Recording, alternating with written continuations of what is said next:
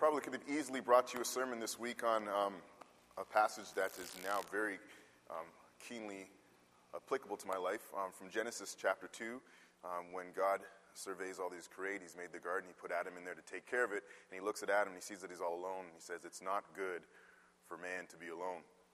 Um, I've been alone, sort of, to speak, uh, in the last little while. My wife has been recovering from surgery. It's been the kind where she's not able to do anything but sit up watch TV, talk on the phone, and receive meals. No, it's not quite that bad, is it, Hannah?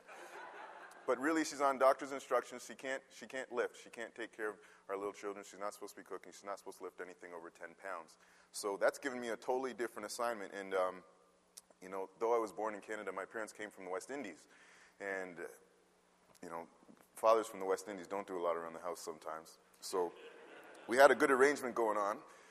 And uh, I've learned a lot I know why Hannah feels tired at the end of the day, and I'm very thankful um, that God saw fit to give me a wife, a good wife. So she's recovering well. I wanted to tell you that so I could answer a couple of questions that I keep getting. How is she doing? Well, she's doing fine. Um, everything's going well. Um, we've got about three more weeks until she should be strong enough to do some stuff again, and I'm looking forward to that um, because I don't make a very good mom. I can't even do laundry and make sure my clothes are ironed on time. So so I'm looking forward to that. But I, I, didn't come to talk to you guys tonight about Genesis 2, which I do, do enjoy talking about. I've come to talk to you about another topic that I'm really excited about is the church. We, we are great fans of the church, Hannah and I. Um, and if you saw my title this morning, you're wondering what I, would I be talking maybe about some exercise or some, some health. My title for this sermon was called Big Body People. Um, that might have been in a moment of weakness when they asked me for a title, but really the big is, is sort of like, you know, you can be a big fan of basketball right? And if you're a big basketball fan, you're watching the March Madness right now, right? Or you could be a big baseball fan, and if you're a really big baseball fan, you might have gone down and caught a few games of the international stuff. But I'm thinking that maybe we could be big body people, right? Big fans of the church. Why? Let me explain. Uh, I don't normally pay attention to stocks or anything. I'm not sure, but I got a little bit of thing going on around here. I feel like I'm in this aura. Um, I don't normally pay attention to stocks and all that stuff, but I've been listening to 680 a lot, um, news all the time, and they're talking about this thing called a recession. You know, I'm, I'm young. I think they talked about a recession happening once in history, but there's apparently something going on now called a recession and, and bailouts and, and all this kind of stuff. And it's affecting everybody. I went to get fish and chips the other day. I love, I love fish and chips. I've been trying to sample all the places in Oshawa that they've gone to. I found a new place. Um, it's called British Style Fish and Chips. I won't tell you where it is because I want them to save it all for me. Um, but I went there, and, and, on, the, on the window, they had this little poster, and it was uh, a hip hop poster, but it said the recession tour. So hip hop is noticed there's a recession going on, and when I went to get lunch, they were talking about the recession. I get back in the car and I turn on a local radio station and they're talking about the, um, this prize giveaway and they're saying you need, you need an individual bailout. You know, the economy's going bad for you. Don't just give it to the big business, give it to the individuals. We'll, we're going to give you an individual bailout. So you call and be ninth caller or tenth caller or whatever, and, and we're going to give you that bailout, some, some prize package. They're talking about the bailout. Right? And then, of course, you turn on the news, and this past week it was the big scandal about those guys from AIG uh, getting those kickbacks or the bonuses. You know, I don't really understand that. If your company does well, I guess it succeeds and doesn't need money. But if you do poorly, you ask the government for money and then give it to all the top execs. Anyhow, that doesn't make a lot of sense to me. But you know, but they're talking about it there, right? Everywhere they're talking about recession, bailout, and all that stuff. I'm not giving you any news. Well, so the government hears that and they look at our society and they say, man, we, we got to help out big business. There's, we can't have a recession. People, people's lives and happiness are stake, so, at stake. So we're going to dump some money onto this thing and we're going to fix everything like that. Right? And I started thinking, man, you know, they, they'd said something about GM, and now I listen to a lot about GM stuff. When I lived in London, I listened to a lot about Ford stuff, but now I listen to GM because I'm an Oshawa man now. Um, they said Oshawa employed, uh, South, Southern Ontario employs something like 19 or 20 20,000 workers right? And so that's why they're looking for this thing that's going to affect our economy. Well, I looked up and I thought, well, if 20,000 people are not doing well and the government wanted to do something, they wanted to give them some money, that's a good thing. They're concerned about 20,000 citizens. But then I looked up and saw, well, how many people are, you know, are church attenders in Canada? And, uh, and what does the government think about helping out the church? Not that we need help, right? But if, if you're thinking about the government's roles, they're thinking, well, we got to do something. We got to make sure Canada stays stable. You know, we have an economy, there's problems happening. If we get into a recession, recession is really bad, nobody wants to go there. But what about this? We live in a country where our morality has gone down, right? It's gone down terrible. It's plummeted faster than the economy's fallen, right? And there, there, are, there are at least six mil, uh, 600,000, I think it said. Six million, maybe, in Canada. No, 600,000 probably, right? Anyways, a number that completely dwarfs the employees from GM. And the government doesn't say anything about we should, we should make sure the churches are doing right. Right? If the economy goes down, if money, as Pastor Rick teaches us, that God falls over, we got to prop it back up. But if our original God falls over, we don't care. Here's the thing I was just going through thinking about how that all works out, and you know, why does the government want to bless this one area with money, um, with money and, and interest and news and media attention and leave the church all to itself? And I, and I decided it's still true that people just are no longer inspired by church. Not us. I told you I'm a big fan of church. But people in general, they don't, they don't really think this is where it's at. They don't really think this is the salvation of, of, of Canada. They don't really think that this is where things are going to happen if Canada's going to change and, and get better. They're more concerned about the money in their pockets than the, than the sins they have in their closet. So we, we have a problem. I still have that problem. Can I just get it turned down a little bit, please? We have this problem. We're supposed to be the light to the world. Right? You've heard that? Right? But yet, when we, when we take our light out and we shine it in front of people, don't you ever feel that they just don't notice? Right? Sometimes, sometimes you feel that way. Sometimes I feel that way um, working with the students and all that kind of stuff. We have, we have all this stuff going on. We have programming, we have worship service, we have outreach efforts. Um, but we have yet to develop in their minds a lasting and motivated, motivating image resulting in faith. Right? There's still a lot of people that don't believe. What are we going to do about that? We have a, a group of people in this world that are uninspired by the church. They're spiritual, they're seeking spirituality, but they're uninspired the church. So instead of coming to, to, the church, they turn to mediums and diviners and gurus and philosophers and magicians and tarot card readers and psychiatrists and even talk show hosts for images of inspirations. Brothers and sisters, this should not be. Don't you know that you are God's temple and God's spirit lives in you? That's what 1 Corinthians 3:16 says. So if we were the church and we really want to be happy with what we're doing and excited about what's happening, we should, we should be longing for the day when people who are seeking God and seeking spiritual things want to turn to us first and want to come to us and say, You've got something. We're inspired. We want to come and hang out with you. We want to understand what, how spirituality works for you. What is this connection with God that you have? How is this going to work? We need, we need your help we need people to become fans of the church. We want them to be big body people too. So, how are we going to do this? We, we need God's help, of course. I think there's a couple reasons why people have been uninspired by the church, and this is just by way of intro.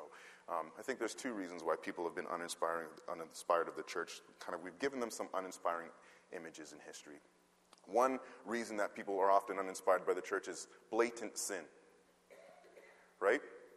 It's, it's scandalous when, when bad things happen. Right? Galatians 5.19 lists some blatant sins. If, if these things are operating in our church, then of course if somebody looked in through our doors and looked at our organization, they would, they would not, um, not be inspired at all by what they saw.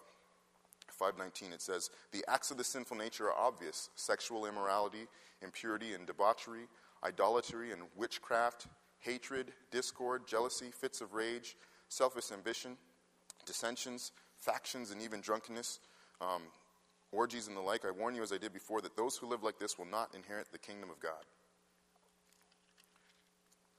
None of those things are inspiring. If someone's looking to improve their life, they wouldn't look at us if, we were, if those things are going on. If those things are operating here, um, I'm not suggesting they are, but if they were, and someone was coming here looking for God, they wouldn't be inspired by that. Neither would you. Another reason why um, that we sometimes have given as a church, general church, to people to not look at us for inspiration, for spiritual inspiration, is, is the way we work um, we don't sometimes work very well. We have had at some point in history coined the phrase the 2080 rule. You might have heard about this, where you have 20% of the people doing, eight, doing 80% of the work. You've heard about that? Maybe you've been on a team like that. Maybe you've done projects like that. I know people have done projects like that in the high school group. They, there's four people, and one of them, one of doing all the work, right? Um, maybe my marriage was working like that. Sorry, Hannah. no, I'm just kidding. It's not that bad. Um, right? But that's, that's not inspiring. When you see a bunch of people working together and you notice that only a few are doing all the work, who wants to get involved with something like that? That's not inspiring. Um, the other thing that's not inspiring is when you see that everybody's going, there's a whole bunch of bosses and no teamwork. Right? That would describe my high school volleyball teams. Just We'd, we'd play six of us, but everybody was playing their own thing. Nobody was working together at all. It, it, was just an ugly mess. It was not inspiring. We couldn't win. We couldn't do anything. Nobody wanted to play on, on the Laurier Rams volleyball team at all. I didn't even want to be there. Neither, neither did my teammates. It's, it's like a two-headed person. It's just hideous. It doesn't look right. Right? It's uninspiring. When you get no teamwork, when you get um, everybody doing their own thing, and you get lots of players but no teamwork, that's not inspiring at all. So sometimes we give people these reasons to stay away from church. But we're not, I'm not here to talk badly about church. This is a great church. We were just on the way here talking about how much we've enjoyed this church. Um, we've been blessed in the last couple weeks. People have brought us meals. I got to tell you, people have cleaned our house. Um, people have played with our kids, taken our children away. They've, they've blessed us in so many ways. We, we have been fortunate in the two churches where we have pastored at. The church has been very good to us. And so I just scratched my head and thinking, how do I get people to see, past, to see past these misconceptions and see what we really have to offer. So I've, been looking and trying to think, well, what's an inspiring image that we can that we can talk about that might get people interested in the church? And so I read I read in my Bible and I, I look at Paul, and Paul came up with one. He, he used to talk about the body, right? Um, now, is the body an inspiring image? Maybe some of your bodies don't seem that inspiring. When I look in the mirror, I'm not that inspired anymore. I used to be work out and run track and all that kind of stuff, but over the years, I've had too many good meals, not enough exercise. That takes its toll on you. Um, this could be dangerous. I just see what's going to happen here. Look, I could have fallen off. That's thank you for your concern. Um, I'm just going to leave that for a second. We're looking at the body. We, is the body an inspiring image? Some people think it is. Some people might not think it is. But when the time Paul was writing, it was definitely inspiring. It, it inspires art. If we, if we go and look at museums, you'll see that there's lots of stuff dedicated about the, the body, right? There's faces in our pictures. There's, um, there's images of the body. We've got gyms. We've got muscular men. We've got beautiful women all over the place, right? It's an inspiring thing. Well, back in Greco Roman culture, it was the same way. Look at this sculpture here. I, I placed that tag there for the benefit of those who have um, shy eyes. They're wrestling, if you can't tell. But this is a, this is a sculpture, right? And, and they've just taken such great care in, in, in molding the body so it looked right and, and, and, showed off the muscle, musculature and the bones and, and the features of it. They were just enamored with this thing, this creation of God. The body is a beautiful creation. It, it shows God's um, ability to, to put things together. It's better than any machine just works and fits together. It's a beautiful thing. And it was inspiring to Paul. And so he used this image to talk about the body. And we, and we can use it too. We can reclaim it. Um, I want to need to tell you that individually, we bear the image of God, but collectively, believers represent the work of Christ. We are what he lived and died for. The more we grasp this idea, the more we realize our goal is to honor Christ, the head of our body, when a church is doing this, it is doing very well. It is healthy, attractive, and inspirational. I found this quote when I was putting this together. Um, it's by this woman named Bertha Stuart Dyment.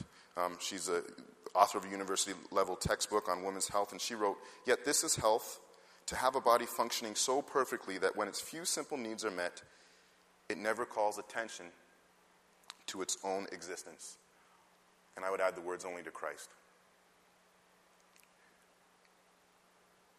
I think that would be something that we could aim for as a church. That we would have, that we'd have this ideal. That when we are functioning, we would know that when we are doing things the right way, people would come in here and they would not see us individually. They would, they would not see Dwayne. They wouldn't see Hannah. They would see, they would see Christ.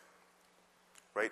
Our service, our stuff, our worship, our ministry, our nursery, our youth stuff, our our mission trips, when people are hanging out with us, they would see Christ because we're just working together so well that they just realize we're connected to our head who is Christ. That's our goal, that's our aim. And it would be awesome if we could achieve that. Um, so I did this series. The first, the first one I want to talk with you about tonight is, and I maybe have to preach to others at different times throughout the summer, but this one is about the, diver, the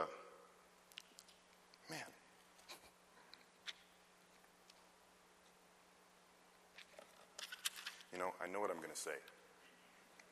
sometimes when I'm tired, I, I, lean on my notes too much. So forgive me if, if I stray, but I, I know what I'm going to say because it's in the Word. It's not, in, it's not there. When I wanted to talk to you guys tonight about the body, and from Romans 12, we talk about this concept of us being sacrificing believers. It's in Romans 12:8. Paul talks about it all through Scripture. This is one of his favorite illustrations for the church. He talks about it in Romans, he talks about it in Ephesians chapter 4. He also talks about it in Corinthians chapter 12. It, it, turns up and over and over again. And, and, as I was studying and reading Scripture, I was thinking, what is he talking about this for? What, what, we, what can we learn? How can we apply it? How can it make us more inspirational? And as I was thinking about Calvary Baptist Church, I was thinking, this is, this is the passage that I think can apply to us. Because I think we, while we have a group of people that work really well together, we, we know how to do a lot of good things. I think that something that God can always inspire us to do more is to, to sacrifice, to give more and more to Him. He's always inviting us to make that sacrifice. Sacrifice in and of itself is inspiring. It shows people that we're willing to live for something. So there are three images if you look up this body thing in, in Scripture from uh, Romans and Ephesians and Corinthians. The first one is that you'll see that what inspired Paul was the body could be a, a group of sacrificing believers. The second was that the, the body could be a group of uh, diverse believers. And the third was that the body could be a group of mature believers. Right? There's a whole set of lessons that we could learn. I just want to focus on the sacrificing one, and that comes from Romans 12, 1 to 8. I'm going to read it to you, and then we'll get going into it tonight. In Romans 12, you've heard these verses before. Therefore, I urge you, brothers, in view of God's mercy, to offer your bodies as living sacrifices, holy and pleasing to God. This is your spiritual act of worship. Do not conform any longer to the pattern of this world, but be transformed by the renewing of your mind. Then you will be able to test and approve what God's will is, his good, pleasing, and perfect will. For by the grace given to me, I say to every one of you, do not think of yourself more highly than you ought but rather think of yourself with sober judgment in accordance with the measure of faith God has given you. Just as each of us has one body with many members, and these members do not all have the same function, so in Christ, we who are many form one body, and each member belongs to all the others. We have different gifts according to the grace given us. If man's gift is prophesying, let him use it in proportion, to his faith. If it is serving, let him serve. If it is teaching, let him teach. If it is encouraging, let him encourage. If it is contributing to the needs of others, let him give generously. If it is leadership, let him govern diligently. If it is showing mercy, let him do it cheerfully. So I think there are about three sacrifices that, if we looked at this passage, we could sum up. And the first would be that the first inspiring sacrifice that we need to make to, to capture this idea of being Christ's body is this we need to sacrifice self pleasure for God's ple- pleasure. Right? You get this, I get this from the first two verses, Romans 12, 1 and 2. Therefore, I urge you, brothers, in view of God's mercy, to offer your bodies as living sacrifices, holy and pleasing to God. This is your spiritual act of worship. Do not conform any longer to the pattern of this world, but be transformed by the renewing of your mind. Right? So we look at this passage and we, and we see that Paul is, is appealing to these people to consider themselves as putting themselves down on the altar. The altar that that um, w- would have represented the place where people came and, and they brought their sacrifices and they put something that was dead down. They, they, they offered it to God and said, God, please forgive me of my sin. They would do this once, walk away, and then when they broke another rule, they'd come back and, and use that to continue their relationship with God. But since Christ came, things have changed, and now God is, now Paul is saying, is transformed. Instead of putting something dead down, I want you to put yourself down on the altar. Instead of just doing it once, I want you to do it daily. And that's the whole concept of a living sacrifice. And it's changed everything. It's supposed to be the way we live. And, instead of living for ourselves, getting up every day and say, well, what, I, what would I like to do? What would I like to accomplish? We have to say, what would God want me to do? What does He want to accomplish in me? So it's this, it's this concept. The, the altar has changed. Next slide, please. It was formerly a place where life met its end the altar has become a place where believers meet their beginning. You come to a, you come to a place in faith and you decide, I'm going to follow Christ. And it's, been, it's meant to be more than just a, a, a mental thought, oh, yes, I agree that Christ is a good teacher. It's meant to be a place where you say, no, I agree that the way I was living has to go, and the, and the way that Christ wants me to live has to replace it. The altar is a place of transformation. The Greek is that word metamorphosis. You might remember it, it it's in the symbol of a butterfly. And an image that I think you could have about your life is if you think of yourself maybe the way a, a, butterfly might spend its life. When it starts off and it's going its own way, it starts off as a caterpillar. It's, some people might think caterpillars are neat looking bugs. I don't know, I, I find them kind of gross. Um, they, they have all those legs and they fall down on trees and from trees and they get on you and all that kind of stuff. And, and did you know that when it's cold, caterpillars will like climb a tree and all bundle together to stay warm? Did you know that? Did you really know that? I didn't know that. You know how I found out? I was watching my friend play soccer on a cold day, and I was a little kid, and, um, and I was swinging on this tree, and I came up, and I put my hand around the tree. Thought I put my hand in some moss, and I was just kind of, right? Went around the other side, and let me tell you, it wasn't moss. It's just a whole bunch of mashed up dead caterpillars. Yeah, yeah. So, anyways, caterpillars, they live their life, right? And they don't have any clue what's coming. I, I don't know if the, God equips them with any sense of like one day I'll be a butterfly. They just live their life. They stay in that little place, they eat the plant, mm, good, good leaf, and, and they just hang out for a long time and they think this is all what life is about, right? And then they have to go through this process be, before they come, become what God intended them to be. And when they make that change, their whole existence is different, right? They, they go from being these ugly little squirmy creatures that live on one plant to being these butterflies that, that have beauty and fly all over, the place and just grace our lives, right? Their whole existence has changed. This is the word that's here, this idea of transformation. That's what is supposed to happen when we come to Christ. We are supposed to be transformed. Now, there's, there's something here. Sometimes we don't end up transformed. Some of you might not be feeling, well, I, I feel more like a caterpillar than a butterfly today. Well, and you might be thinking, well, you know, the NIV says it's a spiritual act of, wor- of worship. And so I keep praying, Lord, change me. Lord, change me. Help me to change. But I, have looked into this, and it's not, it's not a spiritual act of worship that, that is really mentioned here, as the NIV says. It's, it's a logical act of worship. It's something that you do with your mind. If you look at the passage, you'll see stuff that Paul is reasoning with these believers, saying, if you need to be transformed, you have to consider it. You have to want this. You have to do this yourself. You have to lay your life down. God won't pick you up and put you off the altar. You put yourself there. It's your commitment to this new life. It's your transformation. It's a, it's a, the root word is, is a word like logic. It's a decision. It's something that we consider.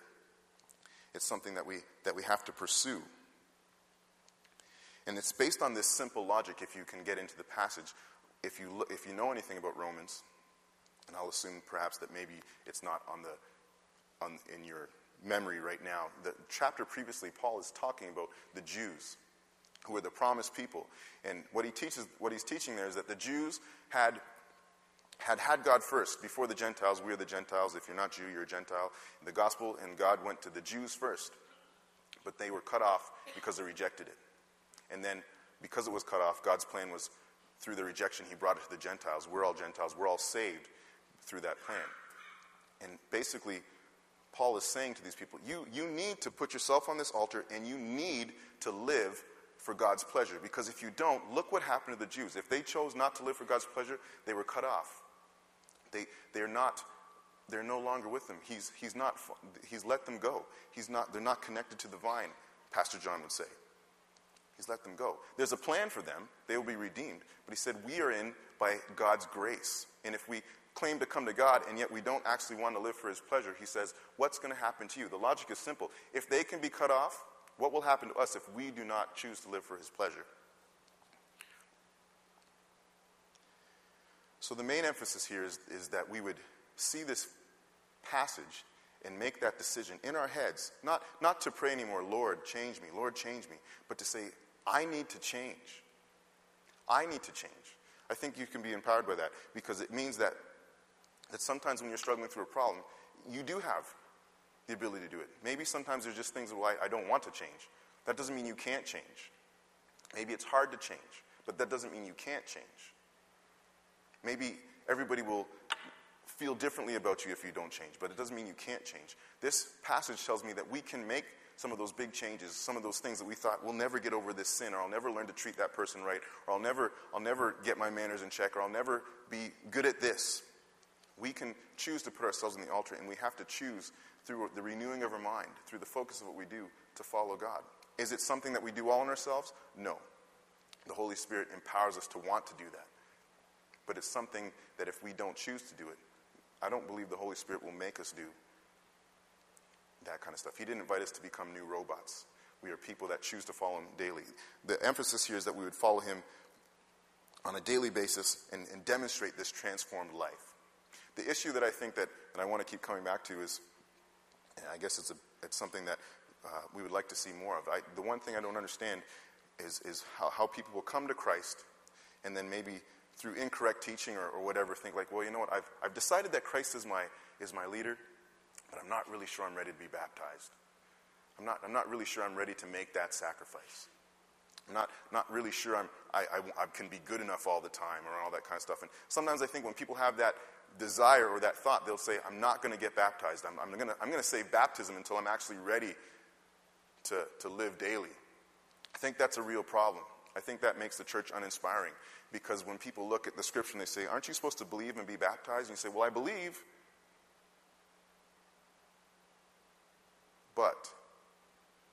And I think if you, if you and I were to talk, I would try to tell you maybe privately and, and be considerate when I did, but I'd, I'd try to go with you and say, you know, is, is there any reason why you haven't been able to obey Christ? Is there any reason why you haven't been able to participate in this one thing that represent this act of laying your life down willingly and then rising willingly to walk with God every day to make him your priority? Is there any reason that you really have? If you're afraid of the water, is that a reason not to get baptized? I know people that are afraid of the water. Oh, I might drown. The water is only this high, right? I've never heard of a drowning in the tank, right? Uh, I said, Well, I'm just not good enough. Well, the water's there to help you get clean. Right? There's no reason. And the more I think about it, and, and, I've been thinking about it a lot, I'm just thinking, you know, there's absolutely no reason why someone could tell me I'm a believer, but I just haven't been baptized. I'm waiting for that. It's one of those things we got to get done right away. It's one of those inspirational steps. It's the first step of sacrifice. And if you can't make that first step, how will you make the other ones? It's the easiest thing to do to get baptized. You do it in front of Christians. They applaud you, they listen to you, they stand with you. You join a church and they're all happy for you. The other things that Christ wants you to do, that laying down your life stuff in front of people that will persecute you and hurt you, that stuff's really hard. How are you going to get around to that if you can't do the easy thing? So I think you'll know what you need to do if, if you apply to that case. I believe, but I'm not baptized. The first sacrifice that we need to make to be this, these big body people is we gotta, we gotta sacrifice our self pleasure for God's pleasure. The way we need to live has got to be about God's pleasure. Now you're thinking, well, won't I get to do anything I like to do? Of course you will. Because God's not, God is not pleased when you're not happy. The things that He wants you to do, they're the things that are going to lead to your ultimate pleasure. That's going to change you. You're going to be living your life like that butterfly, not like the caterpillar. The second thing the second sacrifice that Paul invites us to consider is this one. Now, this might get to some of you. Um, he wants us to sacrifice ego trips and pick up reality checks, right? The first one, we, we sacrifice self pleasure at the altar, we pick up God's pleasure. Now we lay down ego, we pick up reality. Okay? Where did I see this? I see this in the next, next, pa- next part of the passage. He says, um, for, the, for by the grace given me, I like that he says that, right? Because I think he knows I'm just about to poke someone in the eye with this statement. I'm sorry, he says, this is God's grace. I, don't really have a reason to say this to you other than God telling me to do it. Do not think of yourself more highly than you ought, but rather think of yourself with sober judgment in accordance with the measure of faith God has given you. Just as each of us, um, just as each of us has one body with mem- many members, and those members do not have all the same function, so in Christ we who are many form one body, and each member belongs to all the others. If we look at this passage, I think it can be distilled to this the church is no place for ego trips, it's no place for people to be sitting around with big heads or little ones. Right? Ego goes both ways. Whether you have a small opinion of yourself or a big opinion of yourself, it's still your ego, right? I don't know if you realize that, but you can be, it's just as wrong to be, to fake humility as it is to be haughty and proud. Right? Because either way, you're not thinking about how God created you and what his opinion is of you. Right? You're thinking about what other people think. If you're thinking of yourself as being small, you've listened to too many people who've criticized you. They've probably lied and said things that don't really matter, and you've internalized that, and you've decided, well, I can't do anything. You live in a little shell. That's wrong. That's sinful. That's not living by God's standard. And if you're living with a big head, which I've been accused of many times, um, he didn't even laugh. Thanks. you're like, I'm glad someone told him. Um, it's okay. You can laugh with me. You guys don't. They can laugh at me. Tell them. These guys know. We laugh at all the time. Um, the church is no place for big heads. If you're listening to all these people, you're still living. You're living in a sinful state because you're probably not as good as you think you are, right? So Paul comes and he says, "There's no place for ego trips in the church. No place for inflated or deflated egos." Um, he goes on to say that the reason is we all have the same story. You might think, well, you know, I've been around this place for 352 years. I put the pews in with my teeth. Something like that, right? That's one of the things people like to say. Right? I've seen all 17 pastors at this place. You know, I don't know, right? But we have these ways that we measure our worth in the body, don't we? Like, be honest, right? We do. I mean, I'm up here. Obviously, I'm more valuable than you. right? I mean, it's, it's all funny, but it's, it's true, right? People come in they don't understand what's going on, so they're like, well, okay, the guy up front, he's important. The guy at the back, maybe they're not as important. The people up front, well, how'd you get those special seats? You know? Right? So we have these ways of doing that. But really, when Paul says, if you look at it, our story is all the same. The ways that we divide ourselves and, and, and segregate ourselves into these little totems and, and, and, spots on the pole and be like, okay, he's up here and he's about here. And, you know, you've been a Christian for three years and he's been seven years, but you sinned three times this week and I only did two. You know, so all that figuring out, it doesn't make any sense. We have this story instead. Our I, I was a sinner, and that was awful. I'm forgiven, and that's wonderful. I'm gifted, and it's supernatural. And I've got an assignment, and I'm responsible. You like that? I'm a sinner, and it was awful. Right? You have to know that it was awful, right? You can't just come, I was a sinner. Woo-hoo. You got to know that it was awful, right? I'm forgiven, and that's wonderful. That's how we know you fell on God's grace, that He took that sin away and, and you know, you're forgiven. It's wonderful. I'm gifted, and it's supernatural. Whatever talent I bring, it's not my own. It's what God gave me, and I use it to contribute to the church. And I have a job to do, and I'm responsible. That's what's going on here. In, in the body of Christ, everybody has a spot, everybody belongs. Um, this might trouble you if you like to think that you deserve heaven more than others. This might trouble you, but it shouldn't surprise you to hear Paul speak this way. After all, it is Paul's teaching that inspires one of the theolog- theological pillars of the Baptist faith, which is it is salvation by grace alone and not by works, lest nobody should boast. Right? You guys were a little bit shaky on that one. I know you know it because Baptist people taught it to me. It's salvation by grace alone. That means that I have the right to be up here. I don't have any preachers in my past. When I sat before and studied, Lord, do you want me to speak? I'm like, I don't know, buddy. nobody's, my dad doesn't talk to anybody. Right? I'm like, how can I? I don't get to put in my bio, son of a preacher man. Right? But in God, in his strange way, says, tonight, I want you to be the guy speaking up there. And I'm trying to embrace that. Right? I'm gifted. It's supernatural and I've got a job to do, and I'm responsible. I'm going to take responsible responsibility for that. Right? It's salvation is by grace alone. Nobody is able to say they deserve it. No one young or old, no conservative or liberal, no one exuberant or reserved, no one poor or rich, no one in a large congregation or a small one, no pastor or parishioner, no one can say, I deserve this. God's grace has leveled the playing field. And it's cool because on this team, everybody has a spot. I was looking for people, an inspiring story that, that I could show you um, to make you realize what this is like. And I found this story some years ago. Someone had, had, put a link to me. I've got it on my Facebook. So if you've seen it before because you're on Facebook and you actually check stuff like that, then I apologize. But I know most people don't. I found this story of um, literally of the, of the guy, you know the joke, what do you call a guy with no arms and legs in a pool? Bob, right? I found that guy. He, there's a picture of him on the next slide, I think. Right? This is a Christian guy. He's 25 years old. His name is Nick Vujicic. No arms, no legs. He was born this way. No medical explanation for what he was there, what, why he was that way. No sickness, no anything. They have no idea. The doctors don't know why. He believes it's for God's glory. He's in the church. He pre- he's preached to two million people. He hops around. I watched some footage. I couldn't bring it here, but I, he walks on the stage. He, he, talks to people. They love him. He, he um, ministers to people with disabilities. He can swim. He can do all sorts of things. He has this great big ministry. You can find out about it there. But isn't that amazing? Isn't that amazing? Like, you might think, what, what can I do? What do I have to offer? I, uh, you know, I have nothing. Well, you have four things that this guy doesn't have that are pretty important to ministry. And he's figured out a way. He's, he's using his mouth and he's using it to uh, bring God glory. He's got a place in the body, and God has decided that he is going to be a, a spokesperson for the church internationally. Right? So whether you've got a small ego or a big ego, you look at this guy and you say, man, it's, it's what God does. It's in His grace. It's how He looks at us and defines how we fit into the body. Right? So I'm, I was a sinner, and that's awful. I'm forgiven, and that's wonderful.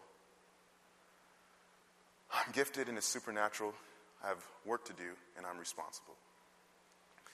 That's the second sacrifice that we have to make. We have to make the sacrifice of ego trips for reality checks. No one here is better than anybody else. We all belong to the body. A sign of health is when we really understand that. I think great church movements, our future as a church, the future of the church in general in this area, is when we come to claim that as, as true for us. When we realize we're not in competition with one another, but we are working together. Um, I think that will inspire a generation to continue to work together and and help us move forward as a church. So, if the first sacrifice was costly, laying down our lives, the second sacrifice is sobering, making us think properly about ourselves.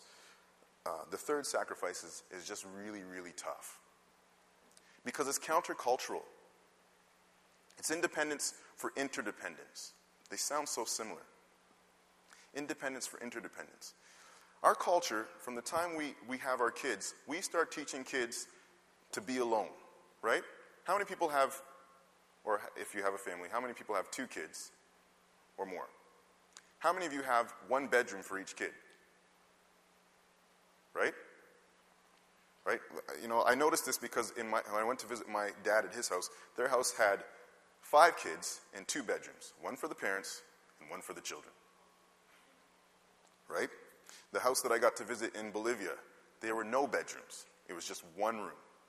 Right? But here, we have this whole just ingrained idea of we're going to lead people to in, independence because what we want to see is a self-made man. You got to be able to hold your own, um, whatever, the, you know, pull yourself up by your own shoes and, you know, do all that kind of stuff on your own. That's, that's the way we teach people. We teach people to be solitary, right? Got to be able to learn for yourself. You got to be able to eat for yourself. You got to be able to take care of yourself.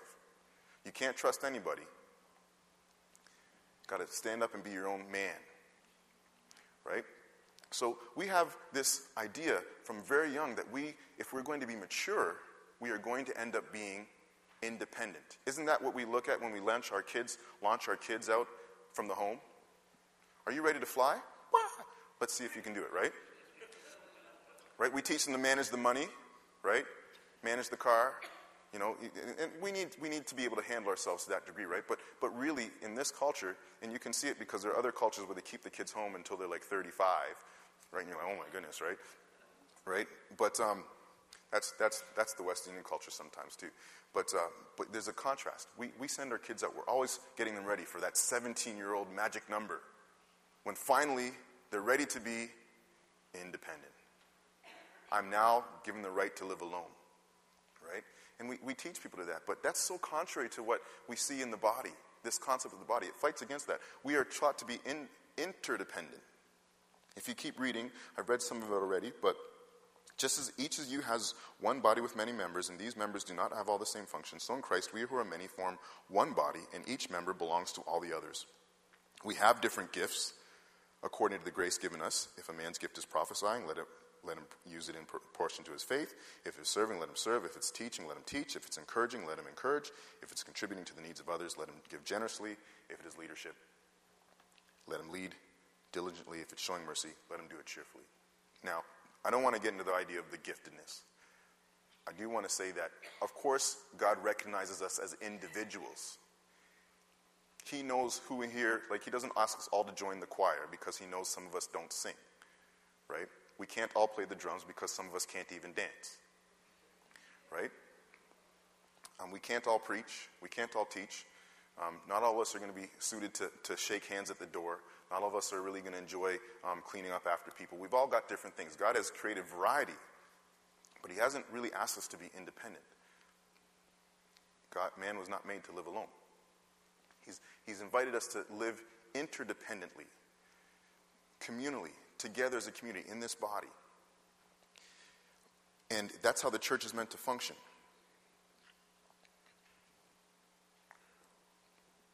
So he teaches us to, to think of ourselves as belonging to each other. I think that's a fundamental change that you might have to consider. Maybe some of us, if we're married, we realize I belong to my wife. The ring says I'm hers. I purchased her for whatever the price of the ring was. And the honeymoon. I'm not talking the way I would talk to my wife. I'm talking the way some of you unromantic men might talk to your wives right? But we, we, we, we, we are comfortable with that, the idea that we show up as couples, okay, those people are together, they belong together, right? But when we show up in groups, you know, like, you know, we don't, we don't think of people belonging to each other. We, we, we still try to think of people as, well, that person's their own, their own person, right? But we've been invited by Christ through, through the teaching of Paul to think of ourselves as belonging. So that even, even when we look in this group and we see, okay, we've got groups, We've got sections where there's maybe one or three or a whole bunch of people and they're close and they have these affinity groups and all that kind of stuff. It doesn't matter what our geography looks like in this room. We actually belong to each other. And beyond that, Calvary, one of the things that we need to consider is that even though we're such a, a large entity of believers in this area, you know, a thousand people, 800 people, and all that kind of stuff, well, isn't that enough? Isn't our body big enough? Right? We still belong to other people, smaller churches, bigger churches. The, the, the believers in the churches right here in this corner, we belong to that body because there's one head in one body.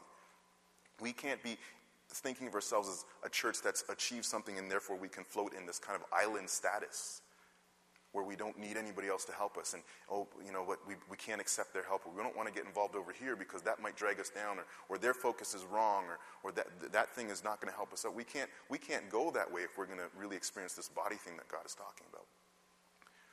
It's this idea of being interdependent that inspires us.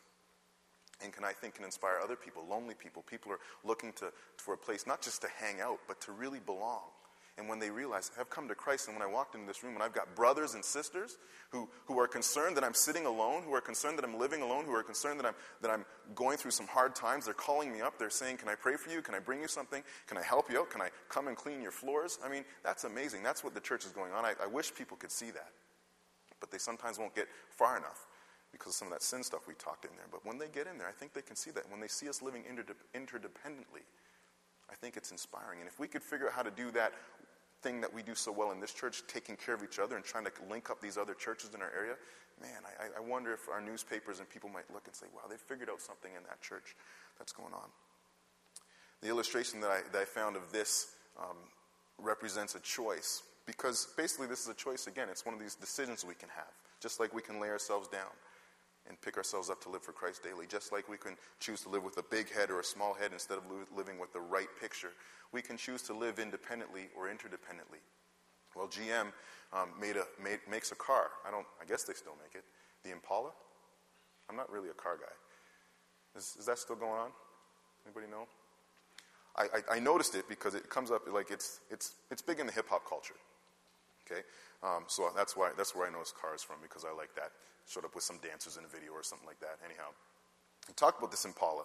The Impala was this car that was looking pretty cool, um, and it has this this thing. It can use four cylinders to save gas, or you can use eight cylinders and burn it up.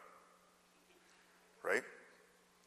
And so they're, they're promoting the car as this, this way to save energy to reduce its power and drive safely, you know, like just all conservatively, um, right?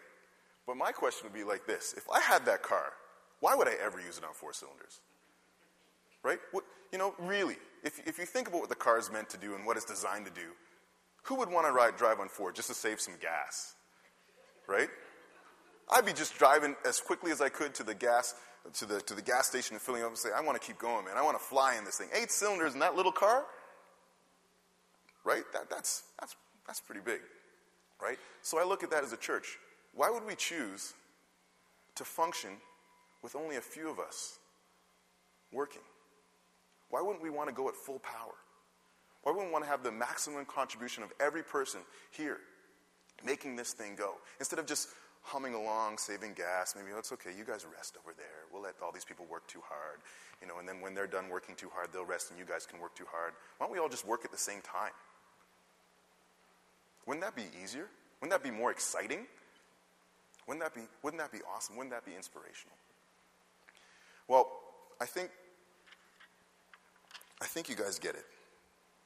I think you understand how important th- th- this is to listen to what God has said in His Word and to pay attention to Him. Th- this idea of, of being big body people, I wanted to inspire you. I wanted to tie it into the live big thing. But I wanted you guys to become fans. I know you guys love this church. I've always heard that you love this church.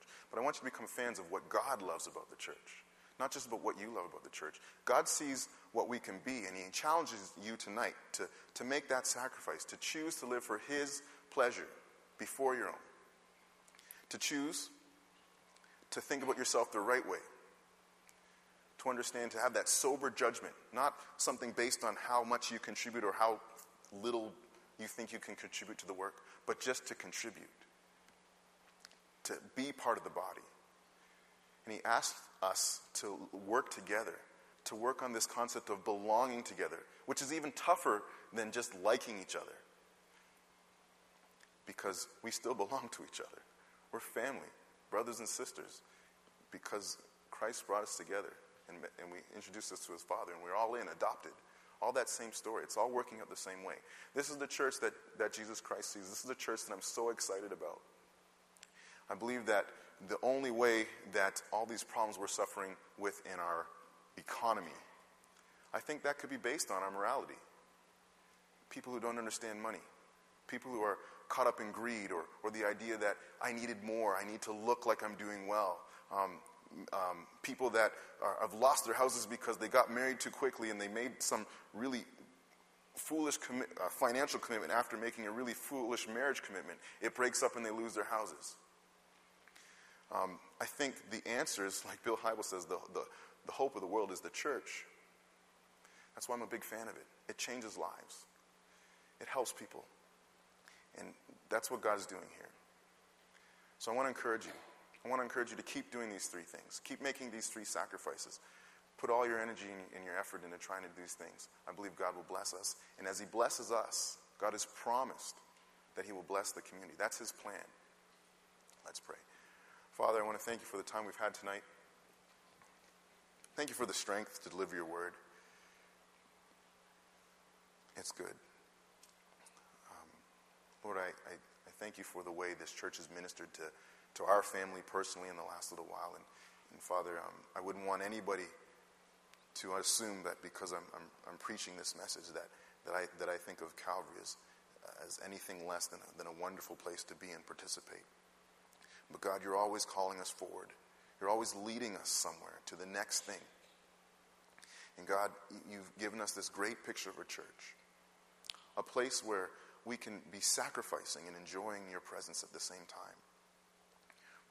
We're to have a sober judgment about ourselves helps us to realize that, that you've made us beautiful, that you've made us part of this body, that, that whatever our past has been, you've wiped it out for whatever reasons. We don't have to compete with each other to, achieve your favor, Lord. You just love us, and you've equipped us to serve.